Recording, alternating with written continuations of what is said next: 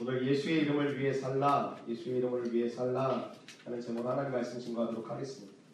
저희 교육자들이 운동 모임이 생겼어요. 목요일날 새벽 예배 마치고 남산 한 바퀴 봅니다. 많이 한 바퀴지 운동을 안 하다 하니까 너무 힘들어요. 네. 살이 좀 빠진 거 같죠? 네. 분별력이 있을지 제가 아주 미세하게 빠졌어요. 200g. 교육자 운동 모임이 시작되면서 저희 아내가 매우 좋아합니다. 매주 목요일 새벽 예배 후에 두 번 이제 시작했는데 남산에 이렇게 한 시간 한 시간 반 정도 이렇게 걸어 그래서 정상까지 이렇게 한 바퀴 돌고 정상까지 올라오고 네, 좀 강행 중입니다. 새벽 예배 후에 남산 정상을 향해 첫 번째 이제 오르던 어, 그날 날씨가 정말 좋았어요. 날씨도 선선하고 시계라 그러죠. 볼 수 있는 거리가 굉장히 확 튀어 있어가지고 한 10km 정도는 좋게 선명하게 눈에 들어오는 날씨였습니다. 남산 처음 올라가는 것도 아닌데 되게 그날 막 탄성을 지르면서 와 와 했던 기억들이 있던 것 같아요. 계속 탄성을 지르면서 사방을 막 둘러봤습니다. 제가 자랐던 목동에 목동 백화점 위에 이렇게 높은 오피스텔이 있거든요. 그게 다 보이더라고요. 보면서 아 저거 내가 살던 데인데 하면서 막 가리키면서 혼자 막 즐거워하고 혼자 막 신났습니다. 이번 주에 두 번째 이제 갔는데요. 두 번째 올라가면서는 당연히 첫 번째와 같은 반응이 일어나지 않더라고요. 첫 번째와 같은 반응이 일어나지 않는데 두 번째 제가 그날 깨닫게 된 것은 조금 더 자세하게 눈에 들어오기 시작했어요. 첫 번째는 그냥 와 하면서 보려냐고 정신이 없이 막 봤습니다. 뭐 청와대 쪽도 보고 목동 목동 쪽도 보고 강남 쪽도 보고 쭉 둘러보면서 계속 그냥 탄성 지르냐고 정신이 없었어요. 이번 주에 두 번째 올라가니까 이제 뭐 탄성은 나오지 않고 익숙해진 거죠 두 번만에. 보면서 자세하게 어 저기 뭐가 있네, 뭐가 있네 서로 찝어가면서 하나하나 눈에 세밀하게 들어오기 시작했습니다. 우리의 사명은 마치 이와 같다라는 것을 느끼게 됐어요. 새벽에 하나님께서 저에게 주셨던 마음은 사도행전 9장 15절에 보니까 처음 바울이 하나님께 받은 사명은 이래요. 주께서 이르시되 가라 이 사람은 내 이름을 이방인과 이스라엘 자손들에게 전하기 위하여 택한 나의 그릇이다. 여러분이 오늘 이 밤에 기도하면서 이와 같은 하나님의 부르심을 받는다면 기쁘겠죠. 즐겁겠죠. 그리고 여러분들 마음 가운데 방황하거나 하나님께서 떠났던 마음들이 있었던 청년들이 오늘 이 밤에 기도하면서 하나님의 말씀이 여러분의 마음 가운데 새겨지고 마음 가운데 와닿고 그 말씀이 여러분의 마음을 변화시킨다면 굉장히 즐거울 것입니다. 한번 여러분 생각하고 한번 이 말씀을 보세요. 주님께서 말씀하셨어요. 근데 사도 바울을 향해 하나님이 가지고 계신 계획은 이방인과 이스라엘 자손들에게 전하기 위하여 택한 나의 그릇이다. 이 그림은 매우 큰 그림이라는 것이죠. 이방인이라고 총칭할 뿐이지 어느 지역 사람, 어느 나라 사람, 어느 도시 사람인지 정확히 나오지 않습니다. 물론 유대인들이라고 이야기하고 이스라엘 자손들이라고 이야기하지만 명확하게 누구에게 복음을 전하라고 하는 것인지 어느 도시에 가길 원하시는 것인지 아주 상세하게 처음부터 말씀하고 계시지 않다라는 거예요. 아브라함도 마찬가지였죠. 가나안 땅으로 가라고 말씀하신 것이 아니라 내가 너에게 말씀하는 곳, 내가 너에게 지시할 땅으로 가라 그랬지 가나안 땅이라고 말씀해 주지 않으셨습니다. 아브라함이 순종하면서 가다 보니까 그 땅이 가나안 땅이었던 거예요. 오늘 바울도 본인이 유럽의 3분의 1을 전도하게 될지 어떻게 알았습니까? 그냥 하나님께서 말씀해 주시는 거예요. 내가 너를 향한 계획이 있고 부르심이 있다. 무슨 이방 이방인을 위하여 나의 복음을 전할 도구가 되길 원한다라는 부르심을 주셨다라는 것이죠. 20대와 30대 초반에 여러분이 10대의 신앙생활을 제대로 하지 않았다면 부르심을 받으셔야 됩니다. 부르심을 받는다는 것은 매우 신나고 기쁘고 기대되는 일입니다. 근데 우리의 생각과 조금 다른 것이 무엇이냐면 하나님이 세밀하게 말씀하지 않으신다라는 것이죠. 어느 직장, 어느 학교, 어떤 사람 아주 구체적으로 말씀해 주셨으면 좋겠는데 큰 그림을 우리 가운데 주신다라는 것이죠. 바울에게도 하나님은 큰 그림을 주셨습니다. 이방인을 위하여 너는 내가 택한 나의 그릇이라고 표현했어요. 그릇이 무슨 뜻인 줄도 알아듣기가 힘들었어요. 근데 바울이 순종하면서 한 걸음 한 걸음 가다 보니까 하나님께서 어느 도시, 어느 지역, 어떤 사람이라는 아주 구체적인 분명한 제시를 해주시기 시작하셨다는 것이죠. 여러분 인생 가운데 하나님께 비전을 받아서 답답한 것이 이런 거 아니에요?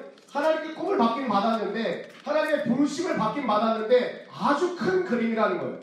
분명 마음은 기대가 돼요. 설레어요. 하나님과 내가 무슨 관계가 된 것이 기뻐요. 근데 무엇을 하라는지 정확하게 모르겠어요.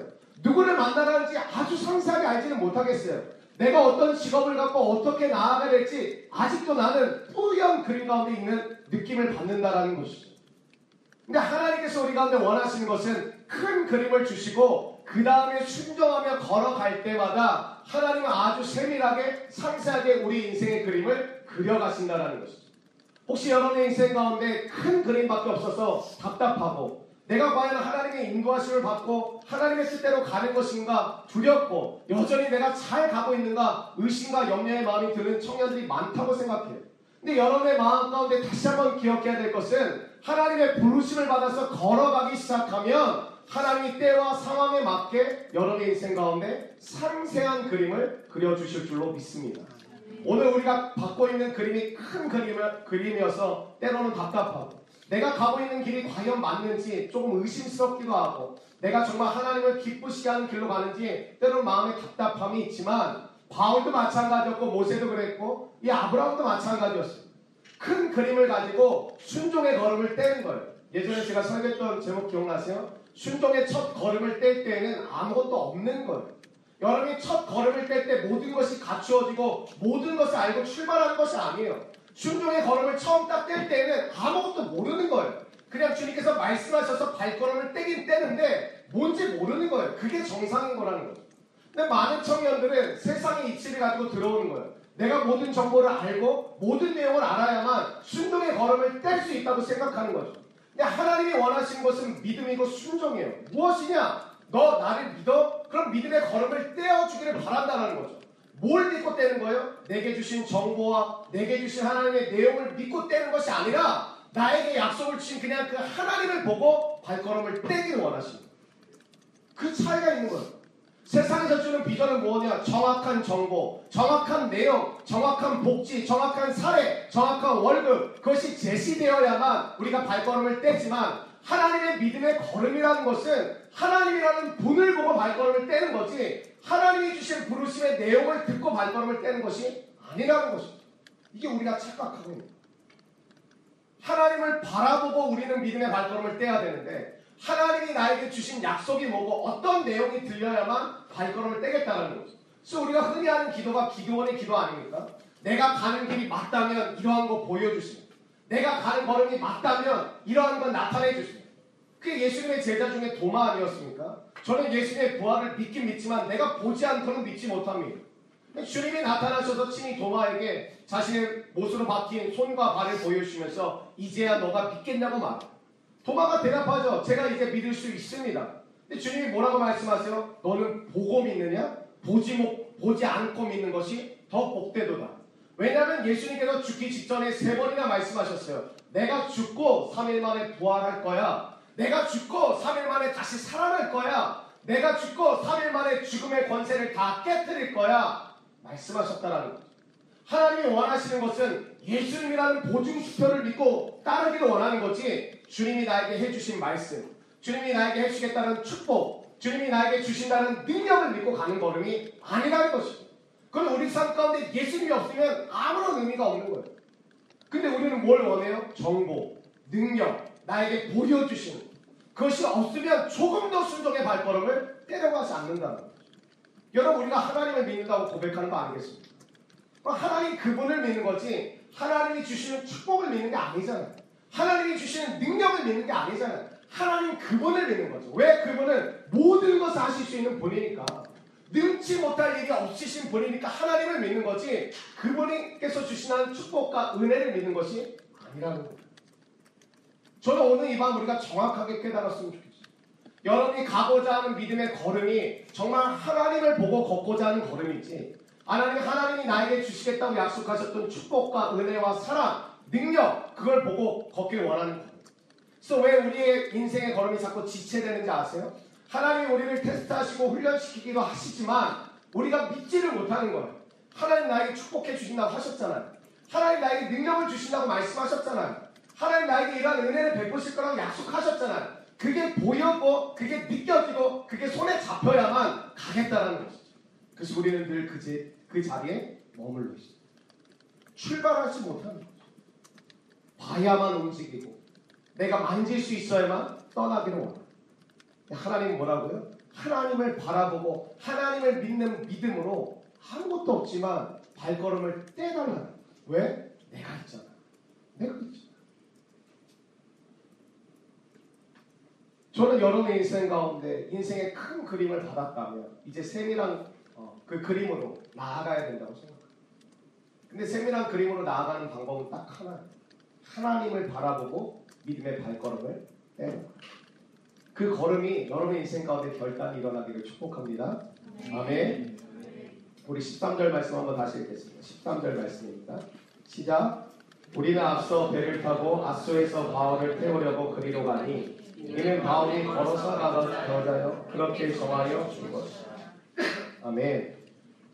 바울은 아소라는 이 도시로 가기 전에 드로아라는 지역에서 7일 동안 이 사역을 합니다. 여러분 바울의 사역을 아시겠지만 이 앞, 앞 내용을 한번 이해하시는 분들 아시겠지만 이 바울이 가는 곳마다 전심 전력을 다해서 복음을 전했어요. 그래서 이 마지막 날 밤에는 이제 자기가 마지막 날 밤이니까 밤을 새서 막 이 필이 받은 거예요. 저 기도해 주셔야죠. 저도 설교가 더 길어지지 않아요. 저 지난주에도 보니까 1시간 반을 설교했어요. 근데 바울은 더한 사람이에요. 잠깐만 얘기할 게 해놓고 2시간, 3시간, 4시간, 5시간 얘기해가지고 이 3층짜리 건물이었던 것 같은데 3층에 거, 걸터 앉아있던 하는 사람이 설교를 계속 듣고 가르침을 듣다가 좋은 거예요. 아 되게 기네. 짧게 얘기한다면서 금방 끝난다면서. 졸다가 창문에 걸터 앉았다가 떨어져 죽고만. 그 당시 이스라엘의 가업은 우리처럼 모든 그런 시스템이 아니에요. 그냥 열린 창문이었거든요. 그 창문에 걸터 앉아서 듣다, 듣고 졸다가 떨어져서 죽게 된 거죠. 그만큼 바울은 가는 곳곳마다 전심전력으로 사역했던 사람이에요. 그래서 여러분 저도 제가 뭐 바울처럼까지 얘기하기는 어렵지만 집에 가면 완전히 뻗어요. 어제도 우리 아내가 MBTI 좀 같이 하자 그랬는데 한 시간 후에 깨우라고 했는데 일어나니까 새벽 4시 반이구나. 못했어요. 네. 웃으라고 하는 얘기.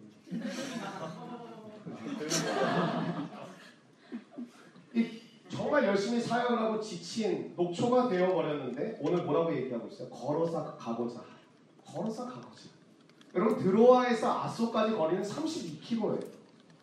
32km가 잘 감이 안 오시죠? 그래서 제가 찾아보니까 김포공항에서 잠실 운동장까지 걸어가는 거예요. 그 긴 거리를 걸어서 가는 게 만만치 않은 거리잖아요. 근데 바울은 7일 동안 밤낮 없이 열심히 사역하고 난 다음에 그 거리를 배 타고 갈 수 있는데 걸어서 가기를 원했다라는 거예요. 나머지 일행들은 다 배를 태워 보내고 본인은 걸어가겠다고 해서 이 아소 도시까지 걸어가기 시작합니다. 이해가 되지 않는 거죠. 32km의 거리가 결코 짧은 거리가 아닌데 배 타고 편하게 가지. 안 그래도 전날 밤새도록 복음을 전하고 피곤할 텐데 왜 걸어가려고 하지? 라는 마음이 들기 시작했어요. 왜 바울은 걸어, 걸어서 가려고 했을까? 왜 그는 녹초가 되었을 텐데 피곤할 텐데 배 타고 좀 쉬면서 가고 자면서 가지 왜 걸어서 그 먼 거리를 가려고 했을까? 여러분 기억나세요? 얼마 전에 제가 광야에 대해서 설교했죠.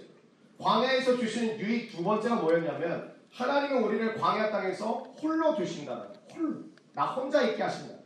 여러분 제일 싫은 게 나 혼자 있는 거 아닙니까? 외로움 느끼고 싶지 않고 혼자 있는 느낌, 왕따 당한 느낌, 이거 우리가 싫어하는 느낌이에요. 근데 하나님은 하나님의 사람으로 부르시면 혼자 놔두신다는 거예요. 혼자. 홀로 지내는 것이 얼마나 어려워요. 광야가 힘든 이유도 뭐냐면 아무도 없이 홀로 지내야 한다는 것이죠. 홀로 지내야. 홀로 있으면서 가장 먼저 닥치게 되는 일이 뭔지 아세요? 자기 자신을 만나는.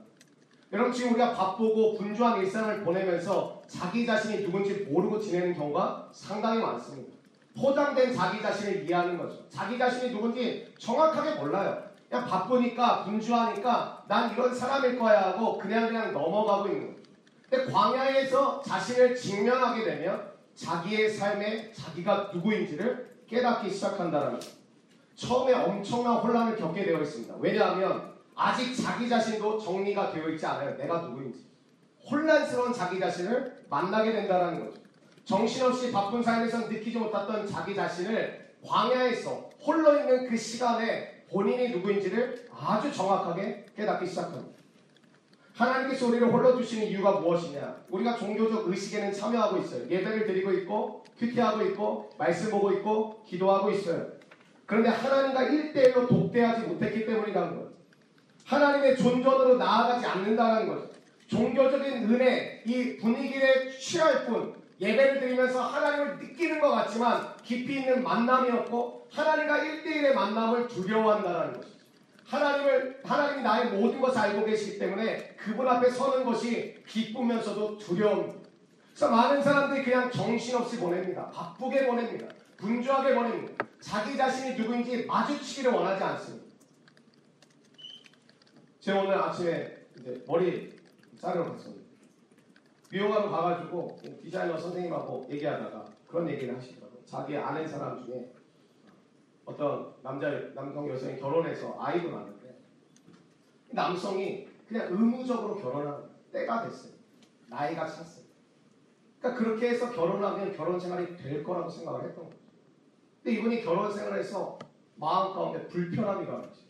그러니까 자기가 의무적으로 결혼했지 어떤 사랑과 마음의 동기로 헌신하고자 하는 마음으로 결혼하지 않았거든요. 1년이 지나고 2년이 지나면서 마음 가운데 굉장히 힘든 내면의 자기 자신을 만나. 자기 자신을 들여다보니까 자기 자신 형편이 없는 사회적으로 대단하신 스펙과 어떤 일들을 하고 계신 분이더라고요. 그러면서 결국엔 이혼하게 됐어요. 그리고 그 아내에게 미안하다 얘기하고 헤어집니다.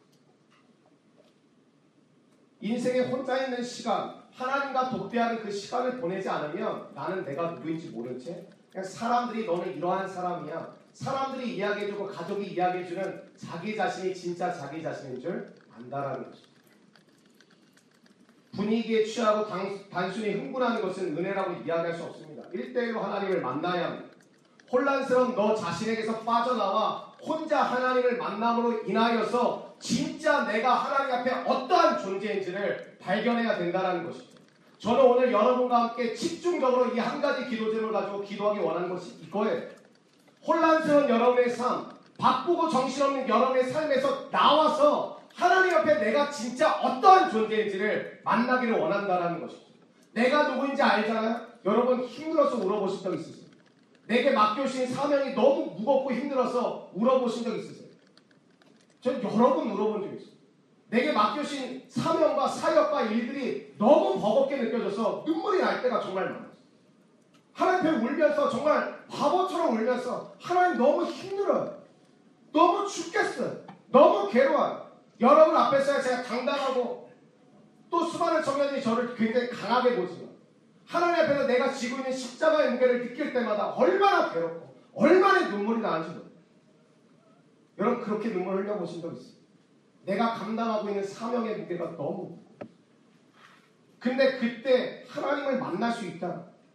진짜 내 자신을 하나님 앞에 세워두면 그 코너에서 그냥 하나님 앞에 딱 몰아붙여 놓으면 내가 누군지 안다는 청년들이 불러주는 나, 교회에서 인정해주는 나, 내 주위에서 인정해주는 내가 아니라 정말 하나님 앞에 내가 섰을 때 내가 누군지 깨닫게 된다는 그 이후부터는 나의 인생의 삶은 완전히 달라지는 거예요. 내가 누군지 알았거든. 왜 오늘 바울은 하나님 앞에서 32km를 걸어가면서까지 하나님과 혼자 있는 시간을 보내기를 원했습니까? 자기가 누군지 알아. 드로아에서의 사역의 일주일의 사역을 마치고 앞으로 로마까지 가야 되는 인생의 여정이 너무 길잖아요. 근데 그것을 자기가 다 감당해야 돼. 오늘 본문에 나와 있지만 그 길은 결코 순탄한 길이 아니에요. 재밌는 길이 아니에요. 즐겁기만 하는 길이 아니에요. 보람, 보람만 있는 길이 아니에요. 핍박이 있고 환란이 있고 어려움이 있고 고통이 있는 길이에요. 근데 그 길을 자기가 걸어야 돼요. 그 십자가의 무게가 바울의 심령 가운데 늘 느껴졌다는 것이 한두 번 핍박받는 것이 아니라 한두 번 고통스러운 것이 아니라 한두 번 눈물 지는 것이 아니라 매번 힘들고 매번 어려운 그 걸음을 걸어가야 했다는. 하나님과 홀로 있는 시간이 없이는 견딜 수가 없는. 견딜 수가. 바울이 늘 승리하는 것처럼 보이시죠? 바울이 늘 이기기만 하는 것처럼 보이죠? 아니요, 그 십자가의 무게가 너무나도 짓눌리고 힘들었어요. 근데 자기가 하나님 앞에 어떠한 사람인지 사도행전 9장에서 정말 다 느끼지 않습니다. 자기는 똑똑한 사람인 줄 알았고, 자신은 지식인인 줄 알았고, 자기는 지도자층인 줄 알았고, 자기는 로얄 패밀리인 줄 알았는데 그게 아니라는 거예요. 사람들이 인정해주고 자기 자신이 정해놓은 자기 자신이 아니라 하나님과 1대1의 만남을 통해 자기 자신이 진짜 누구인지 알게 됐어요. 그 이후로 바울은 기도를 안 하고서는 견딜 수가 없어요. 여러분 열두 제자도 마찬가지 아니에요? 성령님 앞에 1대1의 만남을 만나잖아요. 사도행전 2장에 보면 그들이 성령을 경험했다가 아니라 각 사람 위에 성령이 임하였다라 나왔다는 것은 모두가 1대1로 성령님을 경험했다라는 거예요. 오늘 이밤 제가 소원하는 것은 이 무리 가운데 임하신 하나님이 아니라 각 사람마다 임재하시는 하나님을 우리가 만나야 된다는 것이죠.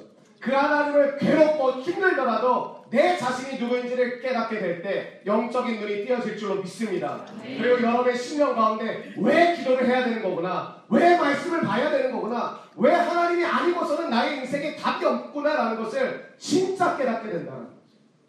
여러분 김포공항에서 잠실운동장까지 걸어가는 게 가까운 거리입니다.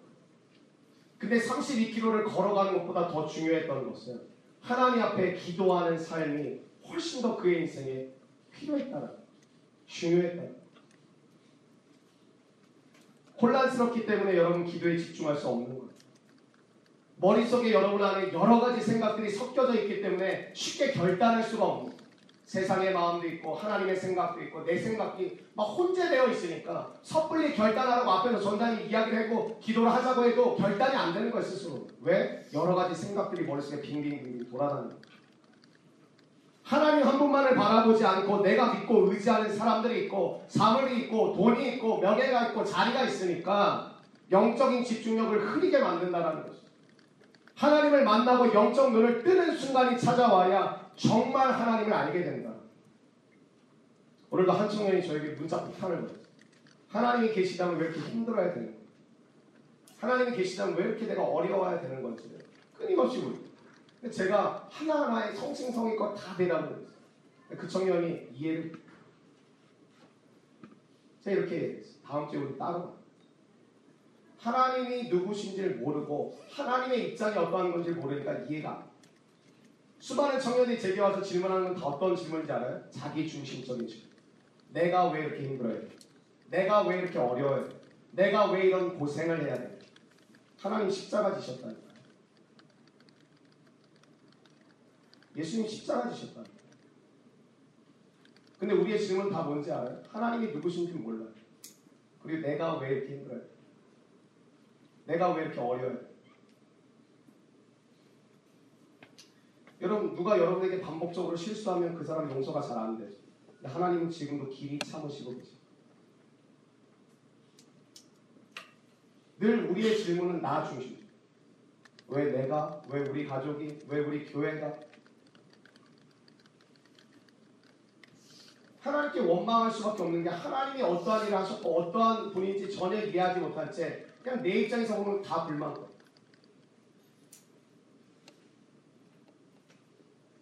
반드시 그 은혜를 향한 여러분 오늘 이 밤에 장벽을 뚫어내기를 바랍니다. 우리가 뚫는 것은 아니지만 성령께서 우리 가운데 뚫어낼 수 있는 은혜를 주시기를 원합니다.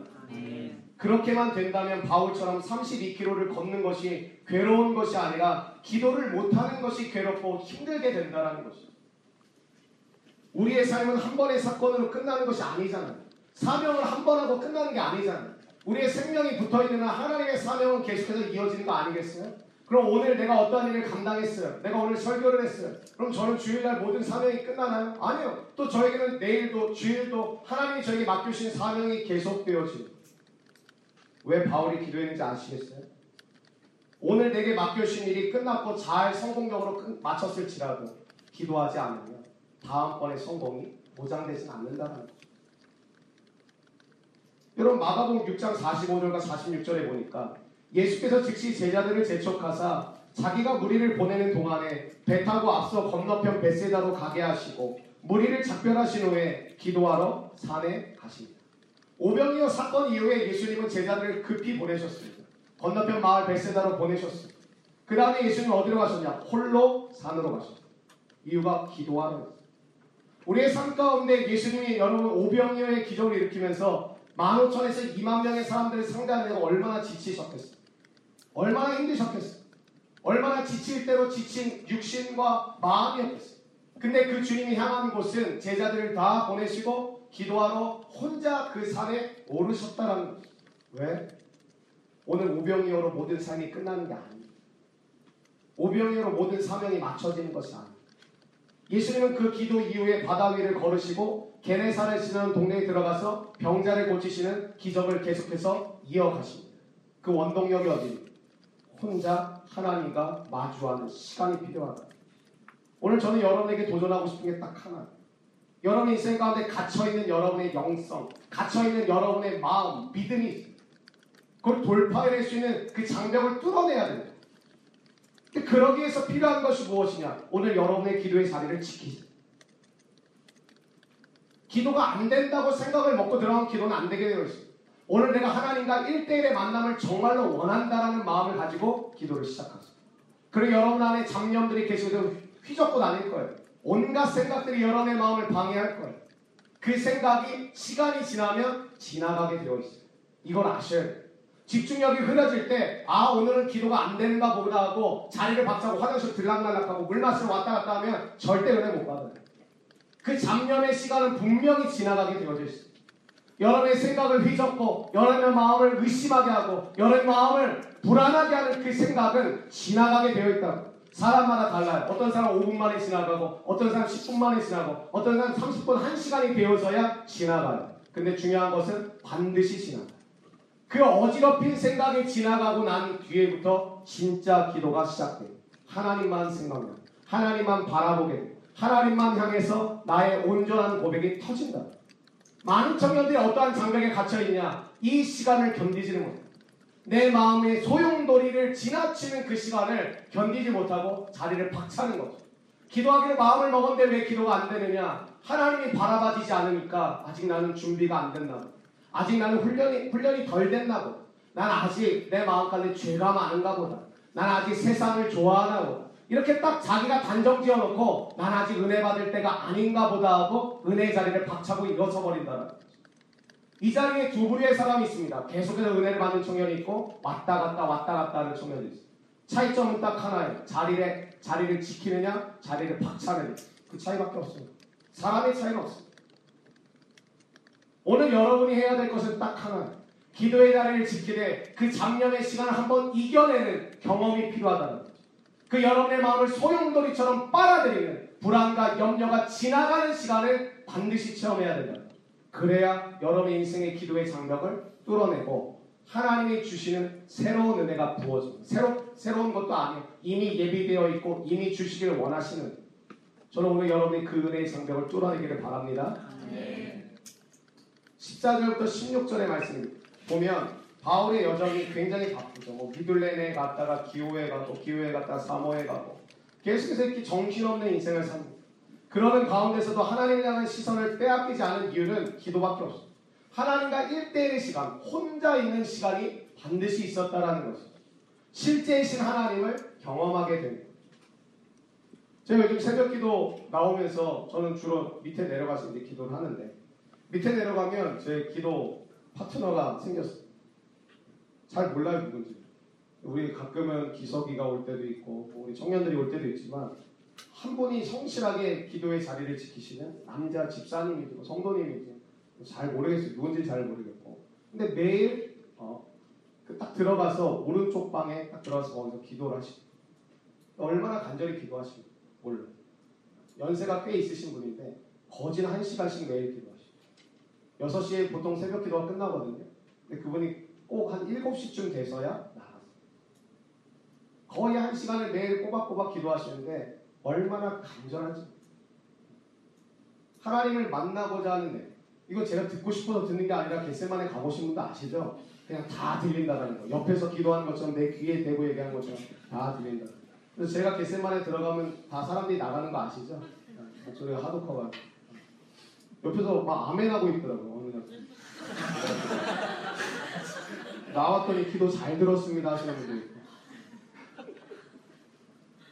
근데 여러분 제가 그분의 기도를 이렇게 함께 저도 기도하고 그분이 기도하는 시간들을 보내면서 그분의 삶 가운데 뭘 발견하게 돼요? 제가 누군지는 잘 모르겠지만 실제이신 하나님을 만나려는 그 몸부림이 발견했어요. 매일 하십니다. 저는 오늘 여러분, 여러분이 답답한 그 영적인 마음의 상태와 마음들이 회복되려면 끊임없이 이야기하시고 그 장벽을 뚫어내십니다. 기도하면서 여러분 머릿속에 온갖 잡념이 여러분에게만 있는 것이 아니라 여기 앉아있는 모든 사람이 똑같은 경험을 하고 있어요. 근데 누가 하나님의 은혜를 받느냐? 그 시간을 견뎌내면서. 그 시간 견뎌내지 못하고 유도고처럼 이 자리에 매주 오지만 매주 조는 사람이 있어요. 제가 기도해주러 다니다 보면 손아주 이렇게 다 자고 있는 거예요. 물론 기도하는 사람이 대부분이죠. 뭐한 90%, 95%는 거의 다 기도하지. 왜 그럴까? 그 장벽을 뚫어내지 못하는 거예요. 그러니까 하나님이 느껴지지 않으니까 기도가 안 거예요. 하나님 한 번이라도 경험해 보신 분들은 하나님을 경험하면 잠이 올 수가 없어요. 머리가 쭈삣쭈삣 쓰고 막 눈물이 흐르기 시작하고 내 마음이 벅차오르기 시작하고 근데 그 하나님은 그렇게 매일 경험할 수 있는 하나님 오늘 이 밤에 여러분의 영적인 그 장벽이 돌파되어질 바울이 끊임없이 예수님이 끊임없이 하나님의 일을 감당할 수 있었던 비결은 딱 하나예요. 혼자 있는 시간. 그 시간에 하나님과 일대일로 만나는 기도의 시간이 있었다는 거죠. 에베소 장로들을 불러서 고별 설교를 하기 시작하는 게 오늘 13절 이후에 쭉 내려와서 한 17절부터의 내용이 고별 설교하는 내용이에요. 사도행전 19장 2절에 보면 이르되 너희가 믿을 때 성령을 받았느냐 이르되 아니라 우리는 성령이 계심도 듣지 못하였노라. 이 고백을 했던 사람이 에베소에 있었던 사람들이에요. 이 에베소에 있었던 사람에게 처음으로 성령 세례를 베풉니다. 성령 세례란 하나님의 하나님을 향한 마음을 가지고 함께 기도하면서 그들이 성령님을 경험하게 되는 사건을 누리게 됐어요. 근데 이 성경을 보니까 그때 성령을 체험했던 사람들이 에베소 교회 지도자가 되어 장로가 되지 않았을까 그런 생각을 하게 됩니다. 그들을 불러가지고 에베소 교회 장로들과 함께 설교를 나누기 시작해요. 어떤 사람은 주일에 교회 다니는 것만으로 만족하는 사람들이 있어요. 그냥 주일날 내가 여기 와서 예배 드렸어. 그걸로 만족하는 사람도 있어요. 어떤 사람은 주일에 예배를 드리고 봉사 하나 정도 하는 것으로 만족하는 사람들이 있어요. 내가 주일에 예배도 드리고 뭐 교사나 성가대나 청년부에서 봉사했어. 이 정도는 만족해 하는 사람들이 있죠. 또 어떤 사람들은 성경 공부하는 것으로 아 내가 이렇게 신앙의 성장이 있음을 느낀다. 이것으로 만족한다 라는 사람이 있죠. 사람마다 그 지점은 다르지만 만족하는 그 선이 있다라는 선. 이 정도면 괜찮아 하는 것이. 이 정도면 괜찮아. 그러나 바울의 신앙 여정을 보면 뭐가 없는지 아세요? 멈춤이 없어요. 멈춤. 영적 도약을 위한 그의 목표는 결코 간단하지 않았어요. 그가 뭐라 그러죠? 내가 로마까지 가야 된다고 고백. 로마까지 가는 길의 여정이 결코 순탄하지 않았거든. 바울은 그의 신앙의 여정을 달리는 것으로 표현하는데요. 빌립보서 3장 12절에 보니까 내가 이미 얻었다함도 아니요 온전히 이루었다함도 아니라 오직 내가 그리스도 예수께 잡힌 바 된 그것을 잡으려고 달려가노라. 이게 뭘까요? 사도행전 9장 15절에서 이야기했던 내가 너를 이방인의 사도로 내가 이방인의 복음 전하는 통로로 내가 너를 사용하기를 원한다라는 것이죠. 근데 그 내용을 듣긴 했지만 오늘 빌립보스에서 바울이 뭐라고 고백해요? 내가 하나님의 부르심과 사명은 뭔지 알겠지만 내가 아직 온전히 이루지는 못했고 아직 내가 그 모든 것을 얻은 것도 아니라 아니어서 내가 오늘도 힘차게 그것을 잡으려고 달려가노라. 근데 뭐예요? 내가 주님께 잡힌 바 되어 하나님과 함께 달려가는 그렇게 표현합니다. 바울은 아직 온전하지 않기 때문에 달려간다 그래요. 아직 달려갈 길이 남았는데 어떻게 멈출 수 있냐고 오히려 반문하는 것과 같은 것이죠. 바울은 적당한 선에서 만족하고 안주하는 것과는 아주 별개의 사람이었다. 요즘 청년들과 젊은이들의 특징은 쉽게 만 어느 정도 되면 아 이 정도면 괜찮아. 야 이 정도면 됐어. 그만해도 되겠다. 제가 약속이 와서 저한테 끊임없이 우리 청년들이 많이 고생했던 게 적당히 하던 그 태도에 굉장히 분노. 더 하라. 더 하라. 지금 단기성에서도 훈련받는데 아주 냉혹하게 훈련받았어. 더 할 수 있는데 안 하기. 바울은 적당한 선에서 결코 만족하지 않았어요. 우리가 신앙생활을 제대로 하려면 현실의 안주에서 적당하게 살려는 유혹과 싸워야 된다는. 믿음으로 이렇게 한 번, 두 번 부딪히다 보면 잘 안 되잖아요. 그럼 뭐죠? 아, 내가 이 정도면 됐어. 이 정도면 괜찮아. 그냥 이 정도까지만 하고 살자. 라는 그 타협하는 마음이 찾아온다는 거죠. 하나님께서 약속하신 영적으로 부유한 세계를 향해 가지 않아요. 적당한 선에 머물러 있으면서 유혹과 싸워야 하는데 싸우려고 하지 않아. 그냥 이 정도면 됐어. 괜찮아.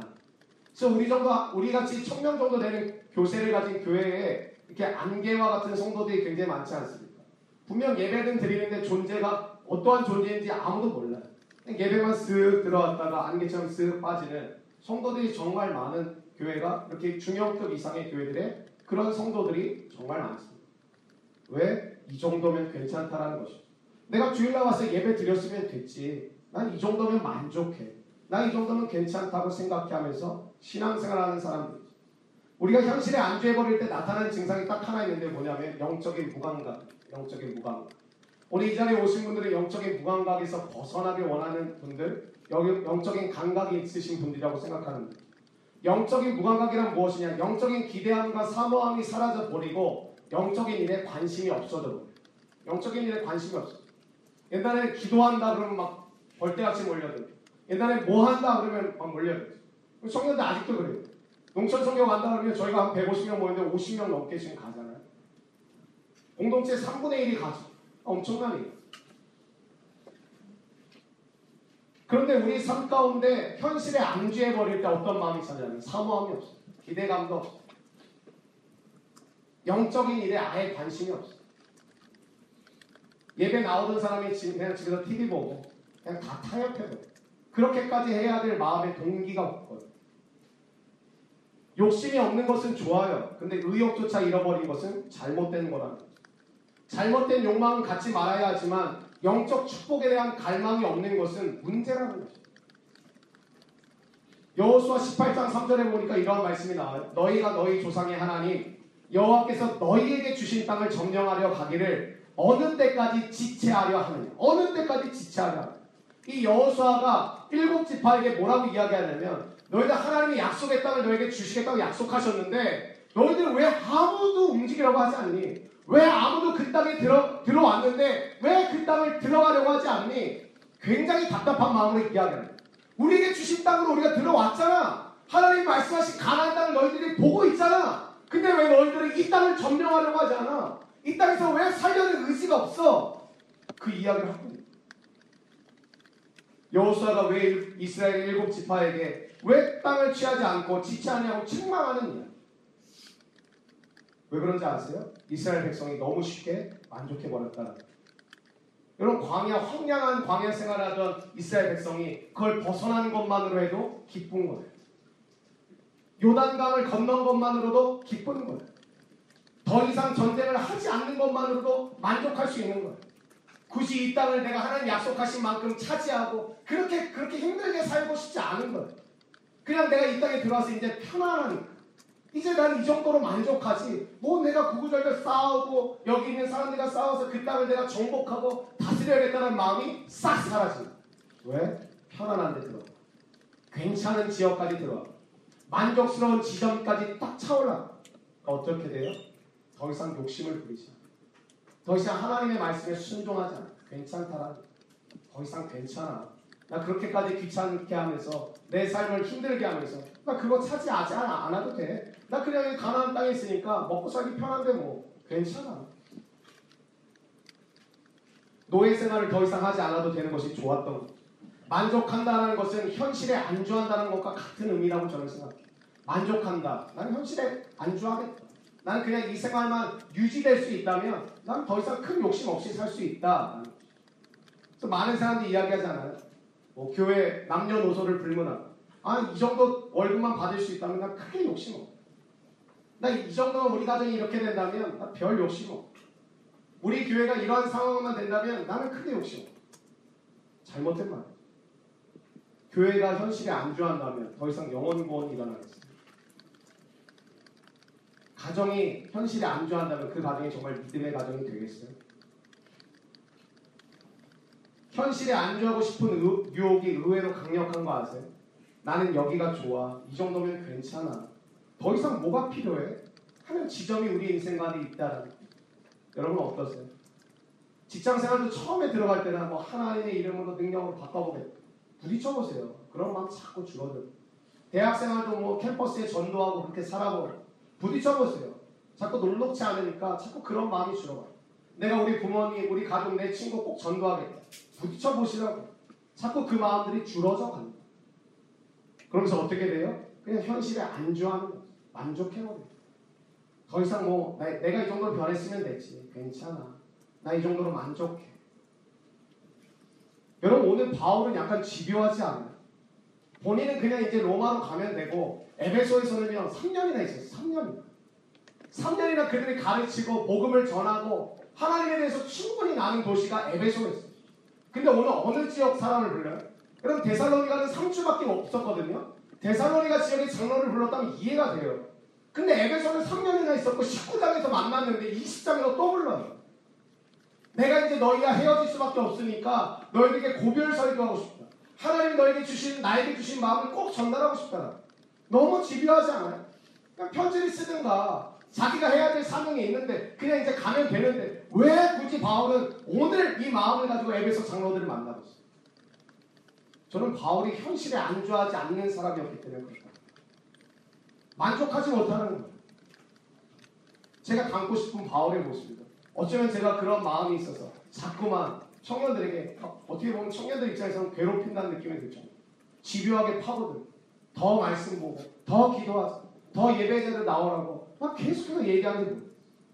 바울은 오늘 3년 동안 만났던 그 사람들 또 불러 지도자들을 또 불러서 하나님께서 이거를 기뻐하시고 하나님께서 이거를 원하시고 하나님께서 이렇게 살아가라고 말씀하셨고 앞으로 너희 교회 이러한 환란과 어려움이 찾아올 거니까 잘 준비해서 꼭 이겨내기를 바란다고 계속해서 신신당부하고 있는.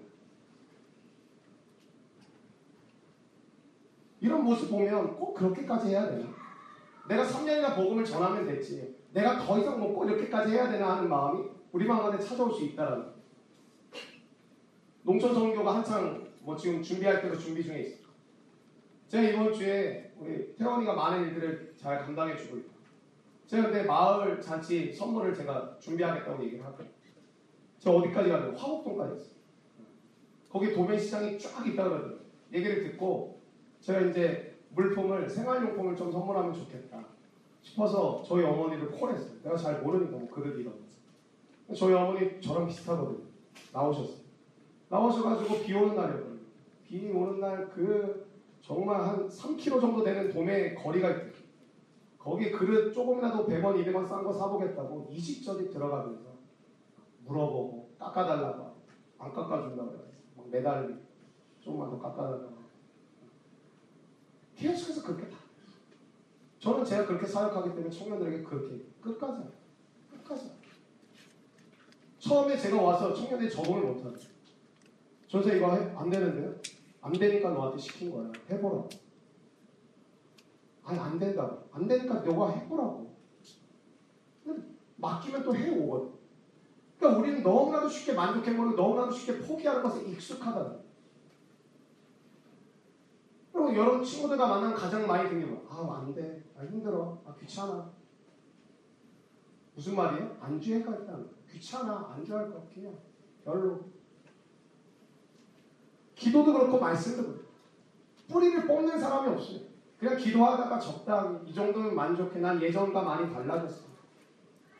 근데 어느 일정 이상 올라가면 그 이상 올라가지 못하는 걸 본인이 느끼거든. 답답해지기 시작. 근데 뭐가 안 돼? 만족하는 거야. 그냥 안주해버려. 여러분 처음에 여러분이 변화됐을 때 기도했던 그 시간을 기억하세요? 인생에 그렇게 기도했던 적이 없을 거예요. 그러한 기도가 나왔기 때문에 하나님으로 인한 충만한 임재와 사랑을 우리가 경험한 거. 그럼 그 다음 벽을 뚫어내고 그 다음 벽을 뚫어내면서 하나님 앞에 거. 근데 우리는 그냥 만족해. 사람들 앞에서 괜찮은 척, 영성 있는 척, 믿음 좋은 척. 저는 오늘 여러분이 현실에 안주하고 있다. 약속의 땅에 들어가서까지 아 나 이 정도는 괜찮은데 전쟁도 없고 노예도 아니고 아 난 더 이상 뭐 내가 구구절절 싸울 필요 난땅 작아도 돼. 혹시 그러한 지경에 여러분이 있지 않습니까? 만족해 뭐.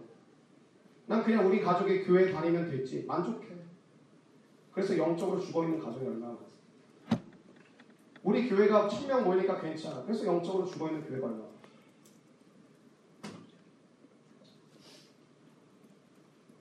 저 여러분의 마음 가운데 안주해버리고 만족해버리고 오늘 바울조차도 내가 이미 얻었다 함도 아니고 내가 온전히 이룬 것도 아니라 그래서 오직 내가 그리스도 예수께 잡힌 바 되어 뭐게, 뭐 하겠다는 순종하겠다는 잡힌 바 되어 그것을 잡으려고 오늘도 달려가고 오늘도 미친 듯이 살겠다는 무엇을 위해? 하나님이 내게 주신 사명을 위해 달려가 왜? 난 아직 온전히 이루지 않았어. 여러분 온전히 이루지 않으셨죠? 그럼 달려가셔야 돼요. 포기하시면 안 되는. 여러분 아직 여러분 손에 잡힌 바 된 게 아니잖아요. 돼요. 온전히 이룬 게 아니에요. 근데 우리 가정도, 개인 자신도, 교회도, 나라와 민족도 모든 것이 현재, 현실에 안주해버린 그 강력한 유혹 앞에 무릎을 꿇어버릴 거 아니겠습니까? 저는 오늘 여러분이 그 믿음의 돌파가 일어나길 바랍니다. 현실에 안주해버렸던 여러분의 영성과 마음 그냥 이 정도는 됐어하고 만족해버린 여러분의 심령이 하나님 앞에 깨어나는 믿음의 시간이 되기를 바랍니다. 마지막으로 23절과 24절을 보면 오직 성령이 각성에서 내게 증언하여 결박과 환란이 나를 기다린다 하시나 내가 달려갈 길과 주 예수께 받은 사명 곧 은혜의 복음을 증언하는 일을 마치려 하면은 나의 생명조차 조금도 귀한 것으로 여기지 아니하노라. 아니 바울과 같은 선지자가 저는 구약에 또 있다고 생각합니다. 대표적인 선지자가 예레미야가 아닐까 눈물의 선지자 예레미야. 예레미야는 어떤 사람이었냐? 때리는 대로 맞았고 가두는 대로 갇혔고 마침내 애굽 땅까지 포로로 끌려가는 신세가 되어버렸습니다. 하나님과 동행한 결과가 처참한 삶으로 마무리되어진 사람이 예레미야입니다. 이들의 공통점이 무엇일까? 하나님의 말씀을 그대로 포장하지 않고 전달했던 사람. 쉽게 이야기하면 바른 소리 했던 사람이라고 바른 소리. 많은 청년이 그냥 마음을 부드럽게 만져주는 위로만을 원. 그냥 그 순간에 약간 환각을 느낄 수 있는 몰핀을 맞는 듯한. 그냥 괜찮다. 그냥 위로받기만을 원하는 세상이 되어. 그래서 교회마다 성도들을 위로하기 바쁩니다. 저희 목표. 위로하고 위로하고 위로. 수없이 저도 위로해봤지만 위로 그런 위로에는 또 다른 위로를 해줄 수밖에 없지 변화되는 경우는 별로 없어요. 근데 예레미야를 주신 하나님의 메시지가 뭐예요? 다 부숴버려, 다 뽑아버려, 다 파괴시켜버려. 그런 메시지. 바울을 향해서 주신 메시지가 뭐예요? 다 뽑아버려, 다 거짓 우상들을 파괴시켜버려. 그래서 바울을 싫어했던 거 아니에요? 예레미야를 싫어했던 거. 바른 소리야. 그게 맞긴 맞아 듣다 보니. 근데 기분이 나쁜 거야. 나보고 믿음 없는 사람인 것처럼 나를 대우하는 싫은 거야. 난 어느 정도 믿음이 있다고 생각해. 난 어느 정도 하나님 앞에 성장했다고 생각해. 나를 무시하는 거야. 내가 왜 다 파괴돼? 내가 온전하지 않은 건 알겠지만 내가 왜 다이 내게 있는 모든 것을 다 무너뜨려? 호세아가 대표적인 선지자 아닙니까? 음란한 여인과 결혼해. 하나님이 왜 그런 엄청난 일을 하게 하셨어요? 넌 음란한 여인과 결혼해. 그걸 통해서 뭘 말씀하기 원하셨어요? 호세아에게 주신 메시지가 뭔지 아세요? 내가 너희들을 바라보고 있는 나의 시선이 그렇다라는 거예요. 너 음란한 여인을 보면서 뭘 느끼냐? 너 음란한 여인을 보면서 어떠한 마음이 생기냐? 너 음란한 여인을 보면서 너의 마음에 어떠한 마음이 올라오냐? 내가 너희들을 향해 보는 마음이 그와 같다라는 거예요. 그게 호세아에게 음란한 여인과 결혼하게 하셨던 하나님의 메시지고 뜻이라. 내가 너희들을 참고 기다리고 있는데 너희들을 향한 나의 마음이 그렇다라는 거예요. 돌아오지 않으니까 어떻게 하세요? 구약이 끝나고 400년간 하나님은 한마디도 말씀합니다. 시청각 자료를 준 거야. 음란한 여인 고멜과 결혼시켜버렸어.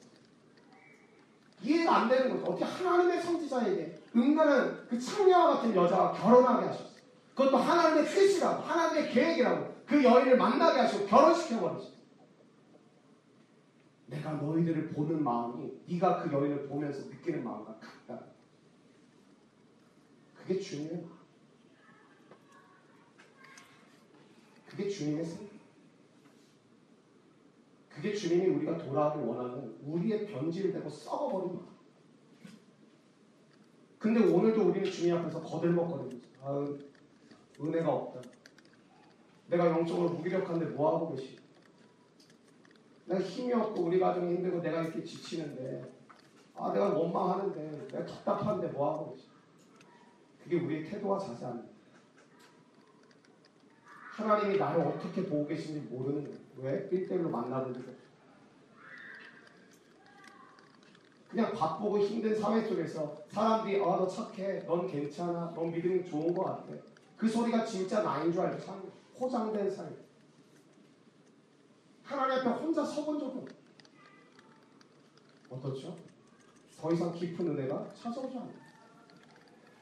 저는 오늘 여러분이 하나님 앞에 오늘 이 마지막 기회고 시간이 정말 주님 앞에 1대1로 설 수 있는 믿음의 시간이 되기를 축복합니다. 아멘. 아멘. 여러분 마음 가운데 비장한 마음이 필요하다고 생각합니다. 정말 주님 앞에 1대1의 만남을 갖기 원하는 그 소망하는 비장한 그 마음을 가지고 하나님께서 오늘 바울이 이 고백이 뭐예요? 여러분 바울이 이렇게 헌신하고 이렇게 고생하는데 하나님 뭘 보여주셔서 환상으로 꿈에 너 들어가는 성마다 핍박받아 고통받아 힘들고 아 이렇게 헌신하면 들어가는 땅마다 어떤 축복이 있고 숨겨둔 동역자가 누구고 이런 걸 아니에요. 너 나를 위하여 핍박받아. 여러분 예수님 기억하세요? 가는 성마다 다 환영받지 못했어요. 여러분 우리가 하나님의 사람이라는 게 무슨 뜻인지 아세요? 내가 작은 예수라는 우리는 환영받기보다 이 땅에서 욕먹을 가능성이 더 많은 사람. 예수님 믿기를 잘 결정하셔야 되는 거예요. 그냥 주님 주님 천국 가고 싶어 이게. 내가 이 땅에서 작은 예수가 되는 거예요. 그럼 예수님이 어떠한 삶을 살아가셨는지 아셔요. 가는 동네마다 오해받고 비난받고 욕먹고 돌 던지고 잡아 죽이려고 하고 음모가 넘쳤고 계략이 끊임이 없었어요. 그게 예수님의 삶 아니에요. 바울의 삶도 마찬가지 그 길을 걸어가고 있는 거 아니에요. 근데 왜 영광스러운 거예요? 끝이 영광스러워요. 끝이 영광. 세상은 왜 우리가 그 마음이 왜 와닿지가 않는 거예요? 지금 좋아 보이니까. 지금 좋아 보여. 막 그런 얘기하는 사람도 있잖아요. 되게 부자인 사람이 나중에 예수님 믿고 돌아와서 막 이호령 씨도 그런 얘기를 하셨거든요. 화용종 사한테 세례받아. 자기가 지식인으로 지성인으로 그렇게 인정받았지만 예수님 알고 나니까 그때 그 지식은 공허한 거가 공허했었죠. 사실 그때 내가 공허했어. 되게 부자인 사람들도 그런 얘기 많이 하더라고요. 내가 돈이 되게 많았지만 되게 공허해. 저는 그런 얘기 들으면 막 화가 났어요. 나도 한번 공허해 보고 싶다. 우리의 심정이 그렇지 않아요? 나도 한번 공허해보고 싶다고. 왜? 끝을 보고 가는 인생이 아니라 지금 너무 좋아 보여. 너무 좋아 보이니까 우리의 마음이 자꾸 흔들려. 너무 좋아 보여. 아, 그렇게 해서 주님 앞에 돌아갈 수 있다면 나도 한번 공허해보고 싶어. 오늘 주님의 마음이 무엇인지 여러분 마음 가운데 느껴지고 새겨지게 되길 바랍니다. 호세아가 고멜이라는 음란한 여인을 봤어요. 하나님이 메시지를 주죠. 내가 너희를 보는 게 꼭 그와 그 땅의 최고의 절정 음란한 때였거든요. 거짓과 술수가 난무한 때였 하나님을 전혀 사랑하지 않아. 하나님의 백성이라고 서로 막 일컫긴 했지만 전혀 주님 앞에 예배하지 않아. 우상을 섬겨. 너그 여인 보면 어떤 생각 들어? 더러워, 역겨워, 재수 없어요, 싫어. 내가 너희를 보는 마음이 그와 같은 거야. 호세아를 통해 그걸 말씀. 오늘 바울의 마음에 뭐라고 얘기할까? 이 저는 24절의 고백이 굉장히 비장한 고백이에요. 내가 앞으로 가야 될 미래를 하나님이 보여주셨는데 고통이고 혼란이고 핍박. 근데 24절의 고백이 뭐예요? 내가 달려갈 길과 주 예수께 받은 삶, 곧 은혜의 복음을 증언하는 일을 마치려 합니다. 나의 생명을 조금도 아까워하지 않겠다. 왜? 봤거든요. 주님과 1대1의 만남을 경험했고 끝을 봤거든. 그래서 오늘도 힘들지만 눈물이 나지만 달려가는 저도 사역하다 얼마나 많이 우는, 우는지 여러분들 앞에서는 제가 별로 안 울습니다. 얼마나 때로는 괴롭고 힘들고 다 사람 상대하는 거잖아요. 저. 사람 다 다르거든요. 수없이 여기 와서도 배신 수없이 당해. 될 것 같은 애들 막 고꾸라지. 또 물론 좋은 일들도 굉장히 굉장히 많아요. 사람으로 인해 실족하고 실망하고 넘어지. 이게 뭐 인풋이 이만큼 넣으면 이게 나오는 게 아니고 어떻게 될지 모르겠어. 그러니까 밤낮 뛰는 거죠 밤. 한 명이라도 어떻게 뛰면 건져보려 뛰는 거죠. 새벽에 나와가지고 밤 10시, 11시, 12시까지 뛰는 이유는 거기로. 하나님 나에게 주신 약속이 있으니까 영원 구원의 약속을 믿고 뛰어다니는 거죠. 만나러 다니고 사명을 다. 저는 여러분의 신령과 영원 가운데 오늘 이 밤 적당히 만족했던 마음들을 버리시고 하나님 앞에 다시 한번 영적인 그 장벽을 뚫어내는 하나님의 은혜를 우리 모두가 경험하게 되기를 바랍니다. 우리가 농촌 성교를 앞두고 있는데 영적 무감각 상태에서 가서 뭐 하겠습니까? 영적인 기대함과 사모함이 없는데 가서 뭐 하겠습니까? 우리 마음 가운데 아주 뭐 욕심을 부리는 건 좋지 않을 수도 있겠지만 의욕조차 없다면 영적인 것에 관심이 없고 영적인 일에 관심이 없다면 우리의 신령이 돌이켜야 되는 거 아니겠습니까? 오늘 이 밤에 그러한 은혜가 모두에게 임하기를 바랍니다.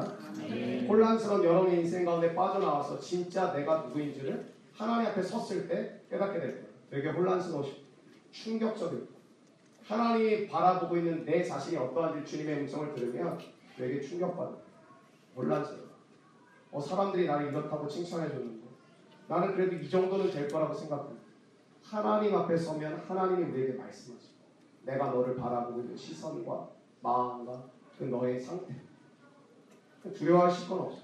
그 마음을 보여주시고 우리가 하나님에 대한 목마름과 사모함과 기대감이 회복됨으로 인해서 다시 한번 우리의 인생을 끄집어 올리기를 원하시는. 독대하지 않으신 분들 독대하시고 1대1의 만남이 없으신 분 1대1의 만남을 가지십시오. 그렇게 되어야만 예수의 이름을 위해 살라는 거죠. 이건 구호가 아닙니다. 많은 교회가 예수 이름을 위해 살자고 앞에서 목회자가 떠들면 뭐합니까? 성도들은 그럴 마음이 없는 이건 구호가 아니에요. 이건 예수님과 1대1의 만남을 경험하면 다 그렇게 살게 되어 있어요. 이건 뭐 외친다고 되는 게 아니에요. 우리가 예수를 위해 살자 외친다고 되는 게 아니에요.